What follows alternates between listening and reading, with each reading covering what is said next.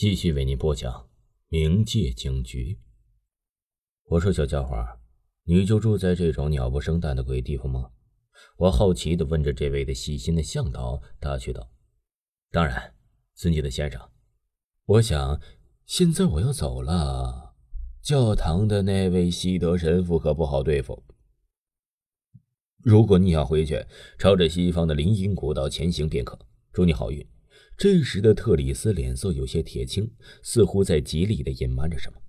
但还没等我彻底弄明白这到底是怎么回事之前，他便迅速的离开了我们的视线。村庄里石子小路已经被泥泞潮湿的泥土陷得低洼不平，所幸教堂并不难找。不多时，我就看到了。西方冒着炊烟的茅草屋旁，有一座用红砖外色石块砌成的中型房屋，尖塔高耸，金形的拱门半掩开着，四周散碎的墓碑总给人留下毛骨悚然般的不祥预感。其中有一块银白色的墓碑格外引人注目，上面清晰地刻写着“比尔罗·西德神父之墓”，他的功绩势必永垂不朽。我悄悄地拔出了佩剑。如果西德还活着，情况势必比我们先前所想象的要复杂的多。现在的我只能怪自己疏忽大意，竟把军用扇形盾和无边头盔放在了那该死的马车上。大门推开了后，一位手拿古籍、穿着修道长袍、戴眼镜的老者正静静地站在布道台旁。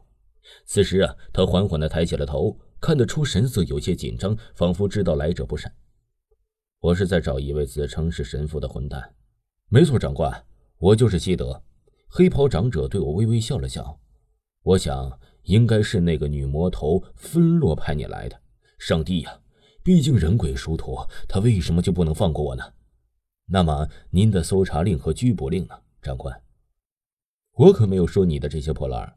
第三分局的人也没有给我提供这些。不过不管你是否清白。我看你最好啊，还是先跟我走一趟。我无奈的耸了耸肩，这件事情确实让我很为难。最后，我还是把手铐主动的扔给了他。当然，长官，我会跟你去的。只不过，你能告诉我，带你来的是位十岁左右、名叫特里斯的金发小男孩吗？当然了，他真是个不错的向导。不过，你又是如何知道这些的呢？唉，看来我猜的没错。那个女魔头又在玩弄他的小把戏了。不过，我想再等一会儿，再戴上这该死的手铐。在这之前，我想先带你去一个地方呀，长官。要去哪里？我希望你不要耍花招。神父，我收起了佩剑，因为我感觉西德本人并不是什么狂热的危险分子。就是村里的公共墓地，长官，那儿离村东口并不远。那个叫特里斯的金发小男孩，三天前就因为一场意外的泥石流而断送了性命。两天之前，我亲自为他做了最后的洗礼告别仪式。今晚，他们家人要把他埋葬在东方的墓地里。现在应该到时候了。好吧，神父，不管你在胡说些什么，我愿意和你去那里走一趟。只不过到时候如果发现你欺骗我的话，我可以向你保证，你有可能再也回不到这温馨的教堂了。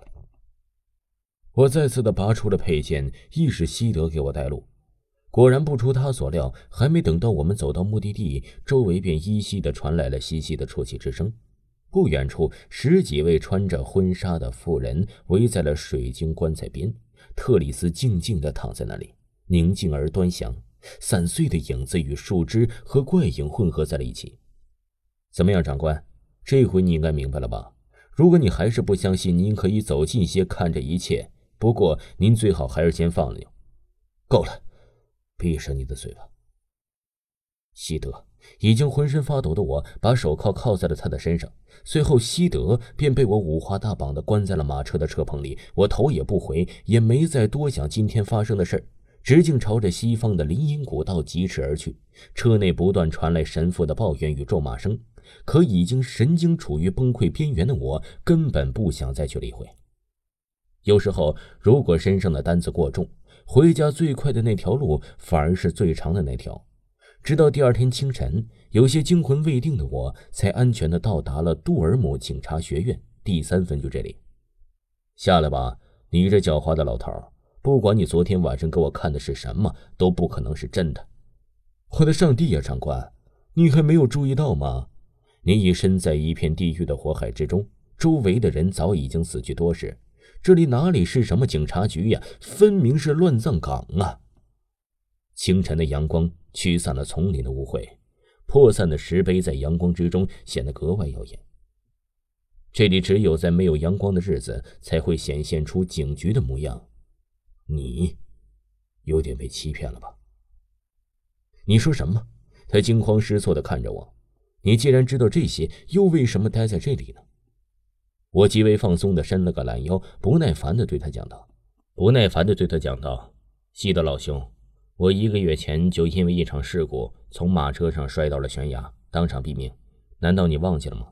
那时的你亲自为我主持了告别的密室。”他有些魂不守舍的吃惊注视着我。这么说，没错，这里是冥界警局，只要是没有携带杜姆国安全通行证的，都要自觉接受安检。告诉我，什么是该死的通行证？就是人身上的影子。有些活死人，即便拥有影子，也是不完整的。不过在这之前，我注意到了教堂边有你的坟墓了，老兄。听众朋友，本集播讲完毕，感谢您的收听。